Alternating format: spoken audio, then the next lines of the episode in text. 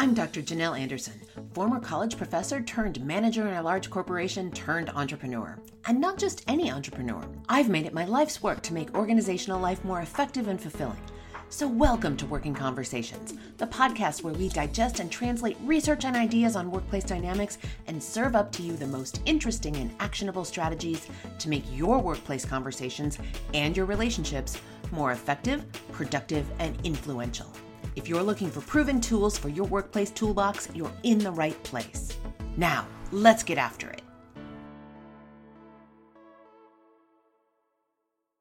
Hello, and welcome to another episode of the Working Conversations podcast, where we talk all things leadership, business communication, and trends in organizational life. I'm your host, Dr. Janel Anderson. The past can almost always inform the future. Today, we're taking a little journey to the past, 1982 and 83 to be exact, so about 40 years ago. Back then, a little book titled The One Minute Manager took the business world by storm. If you're not familiar with the book, I'll give you a quick synopsis in a bit. When I graduated college and entered the workforce in the early 1990s, nearly every leader or manager had a copy of The One Minute Manager in their offices. It was ubiquitous. It remained on the New York Times bestseller list for 66 weeks. The book has sold over 25 million copies and it's been translated into 30 languages. My question for today is what was all the fuss about? And are the main points of the one minute manager still relevant in today's workplace? The method outlined in the book came down to three brief practices for managers one minute goals, set clear, concise goals that are easy to understand and achieve, one minute praise, Give positive feedback immediately when an employee does something well and be specific about what they did well. One minute reprimands. When an employee does something wrong, give them a one minute reprimand that's specific about what they need to do better. So, are those techniques still relevant in today's workplace? Do they still work? well, let's dive in and find out. It's a sexy premise. You can be a better manager in about a minute. Better yet, it only takes a minute to do your job as a manager. so that might be a little misleading. The book did and still does have its critics, and we'll get to them in, oh, I don't know, about a minute. so let's dive into each one of the three main points of the book and evaluate whether they're still relevant or how they might be applied to the current work environment. And also, I do want to acknowledge that the book has been updated over the years, but for our purposes today, I'm going back to the original text from 1982. But first, let me do as I mentioned and address the critiques of the book. Let's get those out in the open so that we can discuss how to address them as we think about the relevancy of the management advice for today. So, first of all, the book and its advice can easily be seen as overly simplistic and lacking depth. Some argue that the book oversimplifies complex management issues and does not provide enough guidance for handling those more nuanced situations. I certainly agree with this principle. Although, if you were a new manager without much skill, and remember, leadership development and management training back in 1982 was nowhere as robust as it is today. So, this was much better than nothing. And a lot of new managers got nothing in terms of training to manage the work of others. I put myself in that category. I was promoted to manage a team when I was in my early 20s, and I was given no formal training whatsoever. Second, the book was and is criticized for being paternalistic and treating employees like children, or worse. Some have even compared it to how you train a dog, praising what you want them to keep doing and catching them in the act on the things that you don't want them to do. Now, here I'll say it comes down to implementation you can take the spirit of acknowledging what you want more of and calling out what you want less of and implement it in a way that is condescending and disrespectful, or you can implement it in a way that invites dialogue and personal growth. Third, the book has been criticized for taking a one size fits all approach to management that may not be suitable for all situations or industries. Critics argue that managers need to be adaptable and responsive to different contexts and cultures. I don't disagree. However, I'll also add that a full on discussion of cultural and contextual diversity is outside the scope of this book. This is not a full course on how to be a sensitive and highly responsive manager. It's a book about how to spend a minute here and there keeping people on task and getting things done. So, likewise, it's not a book about leadership and getting people to follow. It's about managing. That means it's about getting people to get their work done. Okay, now we've covered the basis of most of the critiques. Let's dive into each of the three principles and see how they fit into today's workplace. First, one minute goals. The one minute goals approach involves three simple steps setting clear goals, defining what success looks like, and reviewing progress regularly. This approach is beneficial for both the manager and the employee as it helps to establish clear expectations and it provides a clear path for achieving those goals. Essentially, you need to be able to explain the goal in a way that others can understand it without getting bogged down in unnecessary details. There also needs to be clear metrics so you know if you've accomplished the goal or not. When you have a very clear picture of what success looks like, then there's no arguing about any gray area. You've either accomplished the goal or you haven't. And finally, the third part of the one minute goal is to spend a minute, give or take, reviewing the goals regularly with your manager to get feedback that will help you stay on track. All right, so my analysis. In today's environment of overbooked schedules, doing more with less, and bumping up against burnout, it seems more important than ever to have succinct, specific, and unambiguous goals that can be clearly articulated. Not only what the goal is, but how you know when you've accomplished it. And reviewing goals regularly should be baked into your daily, weekly, monthly, and quarterly processes.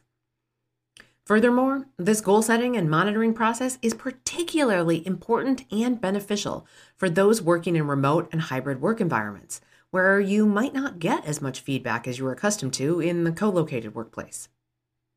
So, my final analysis on this point is that it's a good one and it's highly relevant for right now and well into the future. Second, one minute praising. The idea here is that managers are on the lookout for employees doing things right. Catching employees doing something right is the first step in the one minute praising approach. So that means you're watching for positive behaviors, actions, and attitudes that align with the company's values and goals or the specific goals you're working on. When managers see such behavior, they should actively praise their employees for their hard work, their dedication, their achievements, or whatever it was that they were up to and they should do it right away. Time is of the essence. The thinking was that timely recognition is important and that it reinforces positive behavior and encourages employees to continue doing their best. you can clearly see from this specific tip the resemblance to dog training. anyway, I digress. Additionally, the feedback should be very specific to the positive behavior or action that the employee took. And the thinking behind this is that it helps the employee understand exactly what it was that they did well so that they can replicate it in the future. This episode is made possible by Instacart. If you haven't already started using Instacart, now is the time, my friend. Now, I'm the first one to say that I actually enjoy a trip to the grocery store. I really do. But you know what I like doing even better? Making this podcast. When I was deep in the development of this podcast, outlining and recording the first few episodes, my kids reminded me that they needed to eat. Instacart to the rescue. In absolutely record time, Magnolia, my Instacart shopper that day, delivered chicken nuggets, milk, avocados, fresh berries, and a host of other groceries we needed. When life gets busy, or when you just want to feel like royalty and have someone do it for you, there's Instacart. Get $10 off your first order when you sign up at workingconversations.com forward slash Instacart. Now, back to the show. Now, let's take my analysis of this in today's work environment. It is harder than ever to do this when people are not co located. It is more difficult to catch someone in the act of a job well done in the actual moment that it is occurring when people are working remotely or working hybrid schedules. Imagine a manager walking by and overhearing their employee on the phone helping a customer resolve a complicated issue or complaint. As soon as the call is over, the manager would acknowledge the employee for their adept ability to resolve the conflict or solve the customer's problem. Now, while I don't doubt that these sorts of things still happen, in fact, I'm sure they do all the time. But with remote work, managers don't learn of them until after the fact, if they learn of them at all. Now, I'm still all about managers acknowledging great work. Now, I don't mean an employee just doing their job. I mean really going above and beyond. That should be acknowledged. If you've ever been in a management or leadership class with me, you have heard me say, probably multiple times, what gets acknowledged gets repeated. Final analysis catching people in the act is harder to do than ever, but positive feedback is more important than ever in the current work environment. Since remote managers can't as easily give subtle feedback like they can in a co located office, a knowing glance or a nod of approval, it's more important than ever to be intentional about finding out what great things employees are up to and acknowledging them for that. Plus, people like to be appreciated and acknowledged. And in this labor market, making people feel valued is a great retention strategy. Third, one minute reprimands. the one minute reprimands approach involves catching employees doing something wrong, giving critical feedback to them immediately or as close in time to the transgression as possible, and then being exceptionally clear about what they did wrong and how they can improve. Again, we can see some parallels here with dog training. And this is perhaps where the one minute manager gets the bulk of its criticism. Now, I do agree with it on a high philosophical level. If we're going to help people improve, we have to share with them where the opportunities for improvement lie, and we need to share that with them in a reasonably timely fashion. Now, remember, back in 1982, when this book first came out, it was not at all uncommon for employees to learn what they were doing wrong all year long in their annual performance evaluation. Managers were often in the habit of writing things down but not addressing them with employees until a formal review process. Now, of course, not all managers did that. The really good managers knew that they needed to share feedback with employees in a more timely manner. But for the new and inexperienced manager 40 years ago, this was probably news. Being clear and specific is also part of the one minute reprimands, and while I really don't like the name one minute reprimands, I do like the idea that feedback, especially critical feedback, be very clear, specific, and applicable. My analysis on this one catching employees doing things wrong is just as hard in the remote and hybrid environment, if not harder, than catching them doing things right. Because you're not physically there to see employees make a mistake, it's particularly challenging to pair the corrective feedback with the specific action immediately after it's occurred. Furthermore, the focus on catching the employee in the act of doing something wrong feels punitive and does not feel like it's in service to the manager and employee having a trusting relationship. What we can take from this approach, however, is that when working in a remote or hybrid environment, it's more important than ever to be clear and specific when giving critical feedback or correcting mistakes. It also requires having a strong enough relationship between the manager and the employee such that the relationship can weather the feedback. Managers in the remote and hybrid environments would be well advised to deliver such critical feedback in a manner with as many social cues as possible. That means picking up the phone or getting on a real time synchronous video chat with the employee so that they can see as many of the manager's social cues as possible. Or, of course, if you happen to be co located, that particular day or all the time, go find the person and have the conversation in person. Now, if you've been listening to the podcast for a while, you've heard me say that in a difficult conversation that's being held remotely, it does make sense for the video feed to be turned off, at least for the person who's on the receiving end of the difficult feedback. It's hard enough to take in that difficult feedback when you're not watching yourself have a reaction to it. I'm also not particularly fond of the word reprimand that definitely feels outdated and outmoded and not relevant to today's workplace. So, in sum, the essence of giving specific, actionable, critical feedback in a timely fashion holds the test of time and is absolutely relevant in today's workforce and moving forward. But we can ditch the word reprimand and not worry so much about catching employees in the act of doing something wrong, but instead building a trusting relationship that can withstand difficult conversations. So, there you have it, my friends. We took a look at the past to help inform the future. With careful application and positive intent, the approaches outlined in the One Minute Manager can be relevant in today's management practices. Having clear, concise goals that are easy to understand and articulate is a must in today's virtual and hybrid work environments.